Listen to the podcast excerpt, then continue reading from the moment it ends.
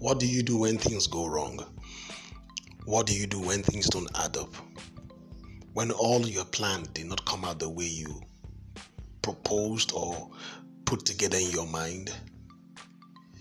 Do you throw a pity party and sit down and wonder how life has been and why life has been so unfair to you?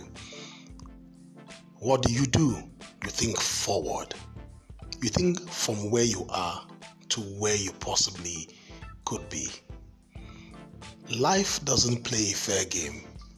That's why when life throws us curveballs, we must look at what we can do moving forward and moving on.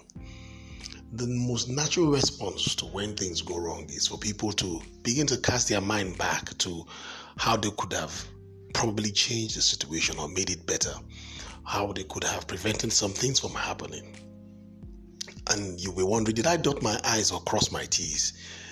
And after all that review, you realize you did all you could do. And once you realize you did all you could do to prevent the situation from getting bad, and the bad thing you were trying to prevent from happening still happened, you think forward, you move on. You consider the plethora of opportunities that are ahead of you. You must think of options. So, what next? What's the next move? How do I move the next chess piece? What am I meant to do? That is how we're meant to live life.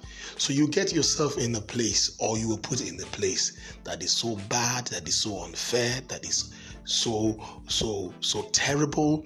Um, you must begin to see how you can bring out the best from where you are. That is what thinking forward is. Thinking forward makes you a friend to your life and a friend to your destiny. Thinking backwards make you makes you an enemy to what you want to do and what you want to achieve. So become a friend to you. Become one that is standing by you. Apart from God, don't become an enemy to yourself. Become a friend because God is your friend. So with God and you, you have a company so right, working so strong and working so great to get something done. That's what you must begin to see in your mind. Many have become enemies to their own soul because they refuse to move on from where they are. You must rise from the ashes. You must move from that place of despondency and begin to hope for the future and begin to see how better it can be. Tear up a new page, write a new story, paint a new a, a new a, a, new picture, uh, get that canvas out and, and and do something that has not been seen before. Then what has happened now becomes a point for you to rise. It becomes a stepping stone. It becomes a part of the history for your victory. This is my podcast for today. Have a beautiful day. God bless you.